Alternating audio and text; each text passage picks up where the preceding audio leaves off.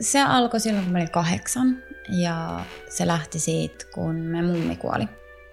Ja me mummi oli mulle niin kuin tosi tärkeä ja mä vietin sieltä tosi paljon aikaa ja silloin lapsena. Ja se oli mulle tosi kova paikka, koska se myöskin lähti tosi nopeasti. Mä muistan, että kun mä, mä sain tietää siitä, että mummi on kuollut, niin mä menin ihan semmoiseen niin tilaan, että mä en pystynyt itkeä ja mä olin ihan silleen, että okei, okay, että fine, näin on nyt tapahtunut. Ja vähän myöskin päätin jollain tavalla ehkä siinä, me oltiin just silleen ruokapöydän ääressä, kun äiti kertoi siitä ja mä olin vähän silleen, että okei, okay, että ehkä se kuoli teiltä, mutta ei, tai vähän silleen, niin kuin, että ei vaan hyväksynyt sitä. Se oli seuraavan päivänä, kun mä olin menossa nukkumaan, niin mä muistan, että mulla oli niin kuin tosi paha mieli tietty siitä ja mä rupesin vaan niin kuin kutsua sitä. Ja mä olin silleen, että, että voiko se vaan niin kuin tulla tänne. Se oli niin kuin, että mä oikeasti niin kuin tunsin sen. Ja se tuntui aluksi tosi hyvältä. Ja sitten mä vähän uppouduin semmoiseen omaan maailmaan, missä mä saatoin aina iltaisin vähän niin kuin hengata mumminkaan. Että aina kun tuli se pahin ikävä. Ja alkuun se oli tosi kivaa ja tosi turvallista. Mutta sitten mä en ikinä muistanut pyytää, että se lähtee. Niin se jäi kahdeksi vuodeksi pyöriin. Ja siinä kohti, kun se suurin suru oli ohi, niin se alkoi itse asiassa pelottaa tosi paljon.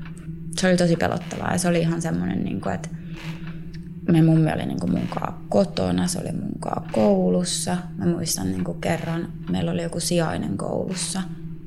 Ja siis se näytti aivan mun mummilta. Ja mä olin se, että tämä ei voi olla mahdollista. Että et, niin kuin, että toi on mun mummi. Ja se oli tosi pelottavaa, koska mä olin kahdeksan, en mä, niin kuin, en mä tajunnut, että mitä tapahtuu. Ja sitten se meni siihen, että mä en uskaltanut olla yksin kotona, koska mä näin mummin myöskin aina niin kuin peilikuvista. Ja se kriippasi mua tosi paljon. Ja meillä oli silloin semmoinen rivitalon pätkä asunto, missä oli niin kuin pitkä käytävä etuovelta takaovelle ja meidän takaovella sä näit metsän ja se oli puoliksi lasia. Ja sitten meillä oli iso peili siellä niin kuin toisen oven päässä. Ja mä näin sen monesti niin kuin peilin kautta sieltä lasista, että se seisoisi siellä niin kuin pihan puolella. Ja mä pelkäsin mennä ihan sikan kotiin. Ja mä kieltäydyin täysin menemästä me mummi haudalle. Mä en ole siis tänä päivänkään käynyt siellä. Koska me käytiin siellä kerran niiden hautaisten jälkeen ja mä näin sen siellä. Ja mä olin silleen, että mä en tule tänne enää ikinä. Ja oli tulos just ehkä joku vuosipäivä mummin kuolemasta ja siitä oli tosiaan kaksi vuotta ja mä olin käyttänyt tosi oudosti tosi pitkään ja sitten meidän äiti oli vaan silleen, että okei, että me lähdetään käymään niin kuin mummin haudalla. Ja siinä kohti mä sain sellaiset ihan järkyttävät hepulit, koska mä en uskaltanut myöskään kertoa kellekään siitä. Mä pelkäsin, että mun isosisko alkaa kiusaa mua ja mua luullaan hulluksi. Ja sitten muistan, että me oltiin vaatehuoneessa äitin kanssa laittamassa jotain pyykkää. Ja sitten se oli silleen, että me mennään huomenna sinne haudalle. Ja sitten mä sanoin, että en mä tuu. Sitten se oli silleen, että kyllä sun on pakko tulla. Että nyt, niin kuin, nyt loppuu tämä pelleily. Ja sitten mä menin jotenkin ihan silleen tosi oudoksi ja lopetin hengittämisen. Ja sitten se oli silleen, että mikä sulla on. Ja sitten mä olin silleen, että, että kun mummi on täällä. Ja siis mä en ikinä unohda mun äidin naamaa, kun mä oon kertonut sille, niin kun, tiiäksä, että se oli silleen, että, miten niistä. Mä oon silleen, että, että mummi on ollut mukaan kaksi vuotta täällä. No sittenhän mut passitettiin terapiaan tietenkin seuraavan päivänä ja, ja siellä, mä en tiedä, mulla on jäänyt niin kuin myöhemmin semmoinen fiilis, että ehkä se terapeutti myöskin uskoi jotenkin niin kuin mua näissä asioissa. Koska se sanoi mulle silloin, että, että sano sille, että se menee pois. Että sä et enää tarvii sitä. Että sano, että se menee katsoa sua kauempaa. Ja sit, sit mä uskalsin sanoa sille. Ja se hävisi sen jälkeen. Mutta se oli, se oli tosi pelottavaa ja mä vaan niin pitkään ajattelin, että, okei, että mä oon hullu ja sitten taas äiti oli mulle silleen, että no, että sun terapeutti sanoi, että, että lapset monesti niin kuvittelee niin kuin tämmöisiä mielikuvitusystäviä ja niin kuin koitti tosi paljon pehmentää sitä mulle. Sitten mä olisin, että okei, okay, joo. Ja mm, sitten tavallaan se jäi siihen. Mä en, siis, mä en vieläkään voinut käydä siellä haudalla. Se pelottaa mua. Ja sitten meillä oli meidän mummilta sellainen niin kuin iso vanhan ajan matkalaukku, minne me oltiin sitten kerätty niin kuin mummille tärkeimpiä asioita sieltä kuolinpesästä. Ja sitten me käytettiin sitä silleen niin kuin kukkapöytään, kun se oli niin massiivinen. Mutta ne tavarat oli siellä sisällä ja sitten mun isosisko aina välillä teki sitä sit sen niin kuin kaiken ton jälkeen, että se avasi sitä. Ja se kävi katsoa niitä tavaroita. Mä muistan, että mulla oli aina semmoinen olo, että toi pitäisi pitää kiinni. Että niin kuin jotenkin, että tonne ei saa mennä. No, nyt se on meidän äitillä, se kirstu, ja mä en, niin kuin, mä en suostu ikinä avaa sitä.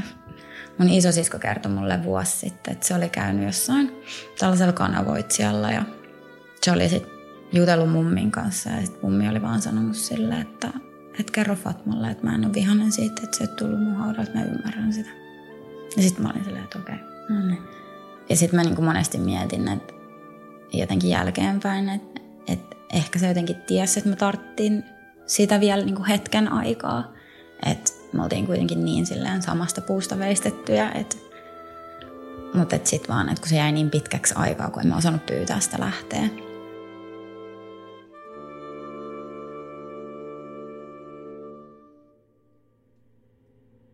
Tämä oli niin hieno story. Tässä oli just se klassinen, kaunis, koskettava isovanhemman läsnäolo, joka sitten ajan myötä kääntyikin hyvinkin pelottavaksi.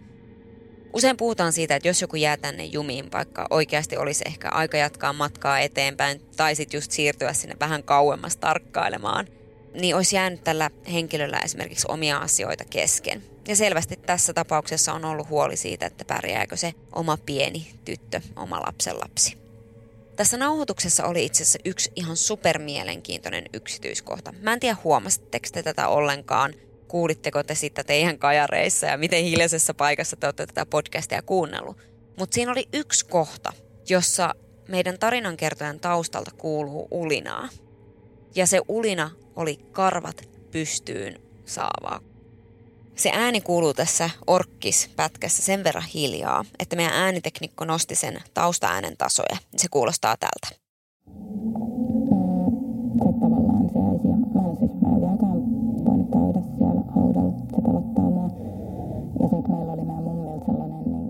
Ja tota ulinaa, jonka te äsken kuulitte, niin sitä ei kuulunut mun korvissa silloin, kun me äänitettiin. Mulla oli tietenkin kuulokkeet korvissa – Sille ei ole mitään järkevää syytä.